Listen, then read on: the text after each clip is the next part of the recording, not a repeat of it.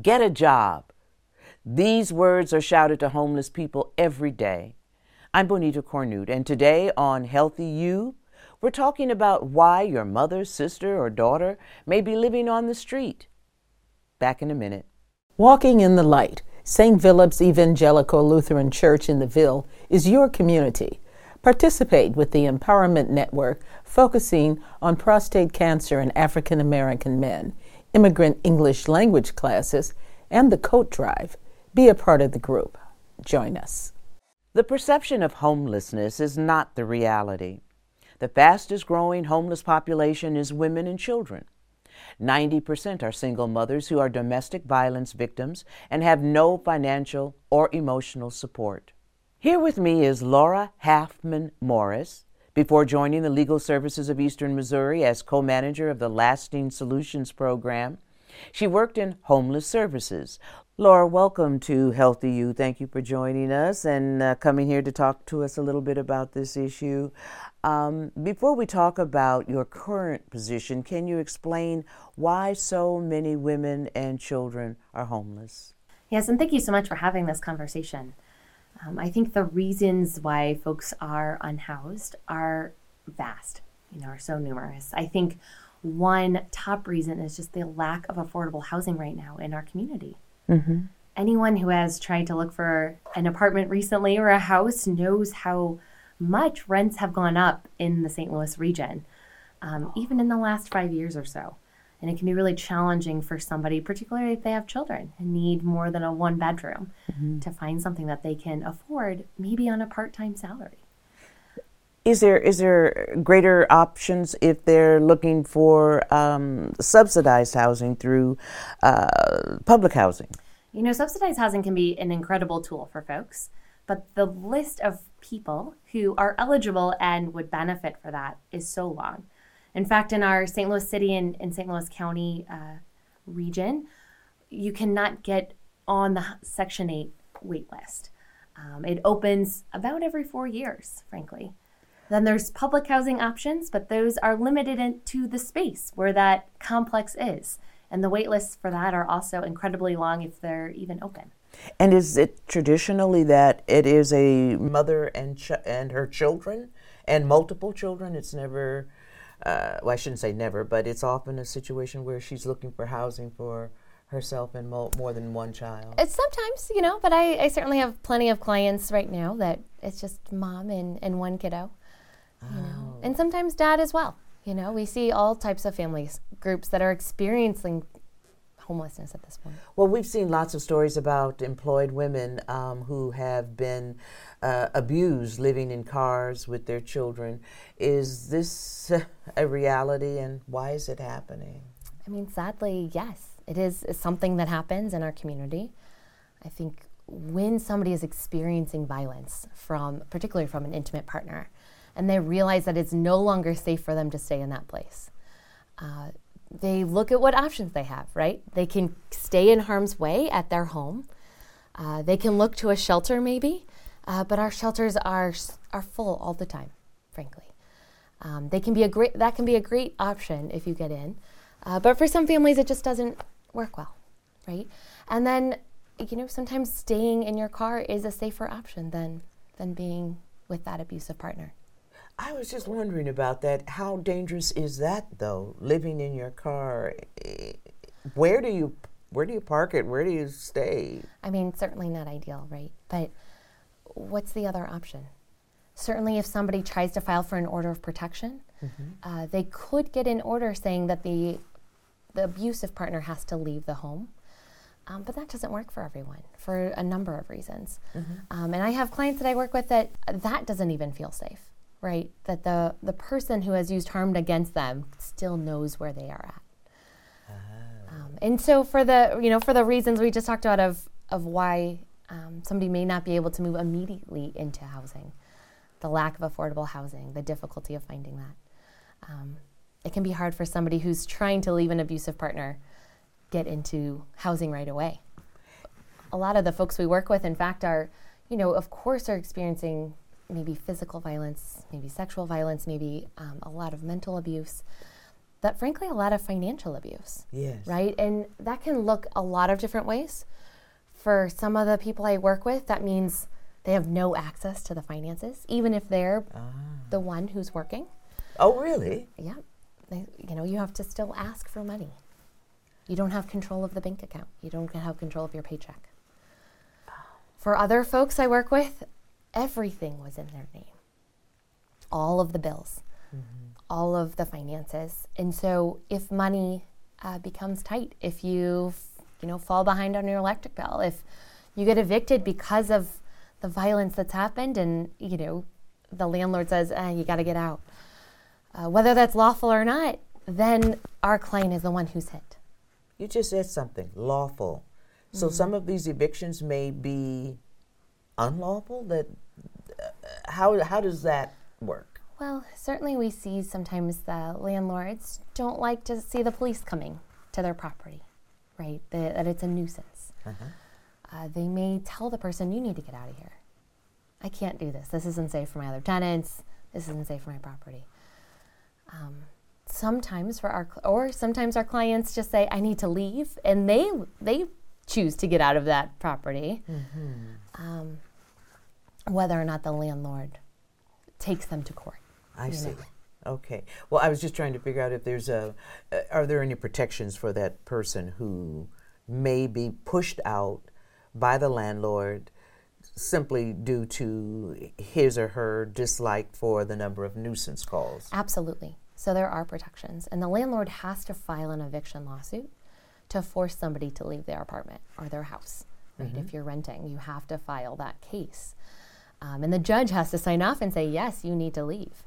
And there are some protections now for folks who have experienced violence, particularly in subsidized housing. Um, there's some protections under the Violence Against Women Act. Um, our community also uh, has protection. Uh, recently, I think 2021, we passed a law saying that uh, if you are experiencing domestic violence, you can break your lease. You can ask the landlord. Ah. Now, the, their landlord is allowed to charge reasonable fees, which is a hard part of the law. Because what does reasonable mean? reasonable like uh, a fee to leave the property? Oh, you're kidding. What is that called? Uh, That's, that's how the law names it. Is that Ah, I didn't know that was. But so there are protection. That's a new thing in Missouri, frankly, um, to at least allow somebody to leave. Um, but still, some challenges there. Absolutely. Well, tell us how does what you do now connect to your previous work? Absolutely. So I was working with transitional housing program with large families, and about 75% of my clients had experienced domestic violence while in the program or before the entering the program, and it was the primary cause for their homelessness. Uh, so I was seeing how in individual families this makes such a big impact on somebody's stability. And of course it does, right? And um, so that actually got me interested in how c- what can I do more to address domestic violence in our community. And my work now, a, a large majority of my clients are looking for housing, are needing shelter or are leaving shelter, are needing um, financial assistance to get into, you know, pay the security deposit or first month's rent to get into a new place, um, or doubled up with family and friends. You know, it's very common in our community of while you're in between places. So you'll help them uh, locate or find the resources that will will hold them over while they're looking for. That's the goal, right? As somebody is receiving legal assistance from our attorneys um, on a family law case, we have social workers who are able to help somebody address some of these housing concerns and, and work towards their housing goals. And where does that money come from? I mean, is that uh, Yeah. is, is that a crime victims um, fund, so to speak? Typically not Crime Victims Fund, but uh, there are a couple local foundations that do work. And there's, you know, St. Louis has a wealth of different organizations that can help. Um, sometimes, you know, so it's tapping into who may have funds at any given time um, and trying to help somebody navigate those options and what might work for their situation. Have you encountered a family that has been more challenging than, than most because of the size, maybe, I or resistance on the part of the, the mom? You know, I think some families experience more barriers than others to getting Such to as? finding housing, to maybe having a disability or a disabled child that makes it very difficult to work, right? Oh. Um, and then what, what do you do when you had based your life on having a two parent household where one person was working and one person could care for that child? What happens? What do you do? I mean, where do they go? Right. So we look at what options might fit their needs best, right? Is could shelter and transitional housing be a good option? Um, might they be able to work part time and receive Social Security income for their disabled child? Uh, might we be able to help get some child support from the other parent to help stabilize the family? So that then would require some legal. Uh, exactly. Uh, and that's where our attorneys can come in to really help uh, these survivors navigate what options they might have. How brightening is that for these people, these women? Oh I mean, incredibly. I think a large part of the work we do is around safety planning. Um, and, you know, what is safety planning? It's, it's really these everyday little decisions that we all are making, right? But that the survivors we are making are even more in tune and aware of, right? The people we work with are incredibly resilient. They have lived with somebody who has caused harm, the person they put the most trust in. Mm-hmm. Um, and Sometimes, though, it can be helpful to have somebody on the outside off, also offering suggestions about what might help to just reduce risk a little bit more. What would some of those suggestions be? The safety planning, that's an interesting yeah. term. I mean, sometimes it's as small as okay, we're going to court for the order of protection. Uh, where do you park your car? What floor do you want to meet on so that you don't have to face this person in the elevator on accident? Mm-hmm. You know, where do you want to sit so that we can help you keep your emotional safety, right? And it's not overwhelming before we even get started. Other bigger things are around, you know, can you change the locks? Can we put up cameras in front of the house? Can you talk to a neighbor to keep an eye out? You know, what other resources, what other people are in your life that might be able to help? And it's really just dependent on the individual, right? Of what um, what resources they have, what they can build on restraining orders? Do yes. they work? you know, uh, restraining orders or orders of protection can be a huge help, right? They can be a tool for some to keep somebody away. Mm-hmm. But I think at the end of the day, it depends on how the respondent uh, responds to it. You know, how that the abuser uh, if they are taking it seriously and if they will follow that order. And or they could just get agitated by the fact that you have done this. You really have to be careful in each case. It is not a one size fit all. So, wow. Well, according to the CDC, women return to their abusers eight times before finally leaving. Mm-hmm. Um, are these the women that you're you're helping to build better lives with? I mean, absolutely. You know, it's I mean, it is an honor to get to walk with these folks uh, on their journey as they are ending one chapter and trying to start a new. Uh, but we see every day the barriers that people face and why uh, people might return to an abusive partner. Frankly, right? There's a lot of reasons. What are they? A couple. Yeah. So one I think is what we're talking about here: money, finances, stability. Mm-hmm. Do you want to choose living in a car with your kids when you have a home here? You have food on the table. You know, uh, will you be able to make it with the cash that you have, with the job that you have? Will the kids be safe if you separate from this parent? You know, and that parent is now getting one on one time with them, likely. Or some people are like, I don't want to separate. I don't want to separate my kids from their dad. He can be a good dad. You know, but I'm not safe here anymore. This isn't okay for me. That number, eight times. Mm, right. It's heartbreaking, isn't it? Do you find that traditionally to be the case with the women that you're in, uh, working with? It, it, it, yeah. it, took them that many, uh, many times to leave. You know, I we see we do see it um, I think a lot of times when people come to our office that they actually are able to get an attorney, uh, that many times they have already gone through that process. Mm-hmm. You know, mm. and now they're ready to finalize something with a divorce or with a custody plan. But we often hear about all the times that they tried again. You know, that they had hope that maybe that person's going to get better. Because it's a rational thought, right? Yeah. The person that you're married to says, I'm so sorry, hon. I made a mistake again. I was upset about my job. I'll quit drinking. I'll I'll get counseling. It won't happen again. And of course, any rational person would say, I hope, I think, okay, maybe that's, maybe they mean it this time. Yeah. Thank you. We're going to take a break here. But when we come back, Jackie Motrisi will have some legal information. Education St. Louis by the Open Source is an information show about new local learning resources. We even teach history and promote books. I'm your host, Sharon Stevens. Find these shows in our video on demand library, YouTube, and our website, educationstlouis.com. Jackie Matrisi is a senior staff attorney in the Lasting Solutions Family Law Program at Legal Services of Eastern Missouri.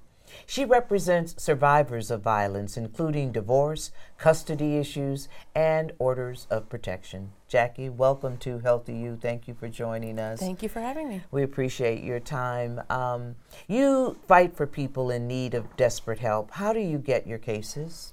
Well, we have a pretty sophisticated intake process at Legal Services. So they'll go through an intake to make sure that they are income eligible, because uh, we work with low income individuals, and then they'll uh, self report that they've experienced violence, and that makes them eligible for our uh, family law work.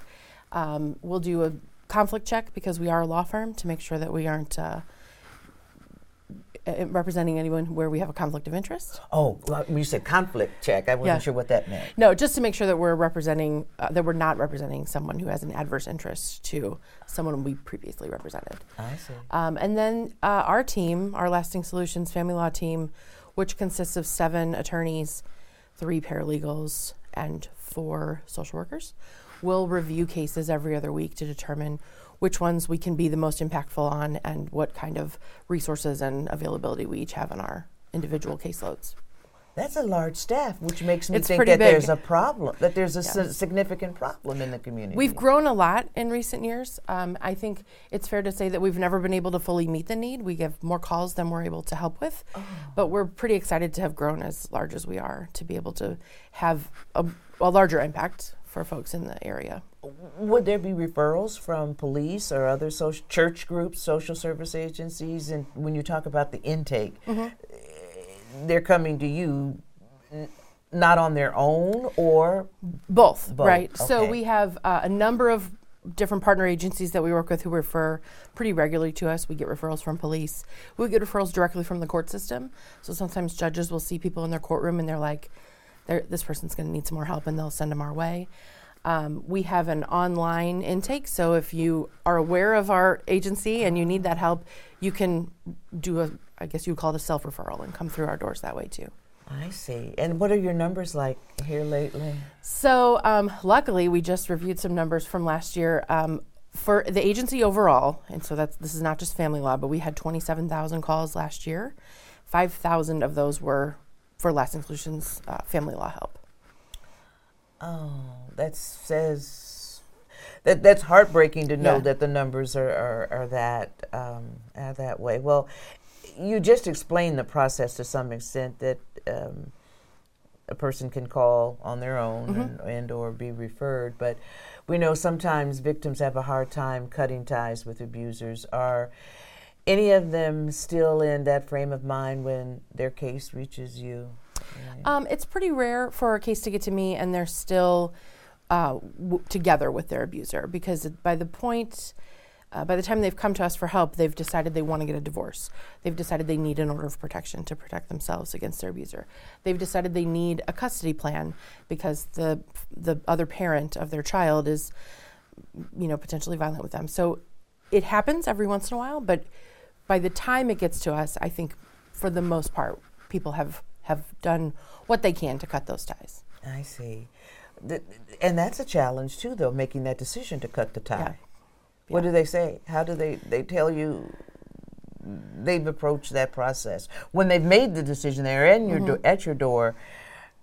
Do they explain to you how they came to that decision? Um, every once in a while, if it's if it's something that is important for them to share with us and talk about, I'll listen to that. But I don't I don't need to know that to do my job, and I don't like to put folks through more of their trauma uh, than I'm going to have to already just to get them the order that they're asking for. Tell me about protective orders. Are they hard to get, and how lo- how do they? Uh, how long does it take And how often are they violated? Because we've heard some horror stories. Um, luckily, Missouri has done some really great work in this area. In 2021, they increased the length of time uh, that an order can be in effect for survivors. So initially, uh, in the olden days, before 2021, uh, your order would last for a, a maximum of one year, and you could renew it twice. So a total of three years worth of protection. So in 2021, they changed the law a little bit. That part of the law that I just described is still in existence, but if we are able to prove to a court that this particular abuser poses what we call a serious danger to the petitioner in a case, we can ask for the order to be entered anywhere from two years to 10 years in length. Wow. For that first time. And there's no limit on the number of renewals they can get. And when we come in with someone on renewal, if we can get that serious danger finding, we can also ask for that order to be renewed up to the lifetime of the respondent. Oh, let me just say this. Who's going to really wait?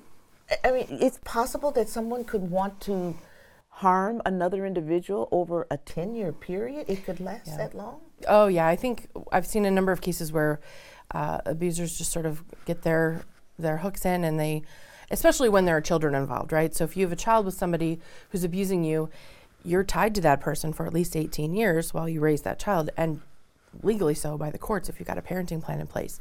So I found a lot of judges are kind of looking at the age of the children when deciding how long they want to give an order of protection for, figuring I'm, I'm speculating, but I assume they're figuring that they'll try to keep that person safe at least while that while they're tied to them for co-parenting purposes. I'm just thinking, get over it, move on. I, I wish they would. I wish they would. Yeah. um, seems like, um, mm. Well, once once an order is violated, what is the recourse for the individual?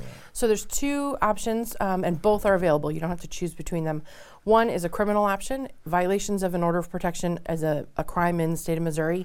The first violation is a misdemeanor, and beyond that, they they escalate through the felonies. I don't know exactly uh, what level, what class felony they become, but the more violations you have, the stronger the the sentence can be. So petitioners can file a police report if their order has been violated. They also can file a motion for contempt in civil court, which is where the order is generated with a civil court judge. And then that judge can hold an abuser accountable or respondent, we call them in court.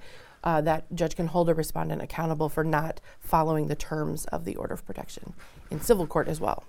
Do you get many who don't follow the order? Uh, it's pretty common that o- orders are violated. You're Yeah. kidding.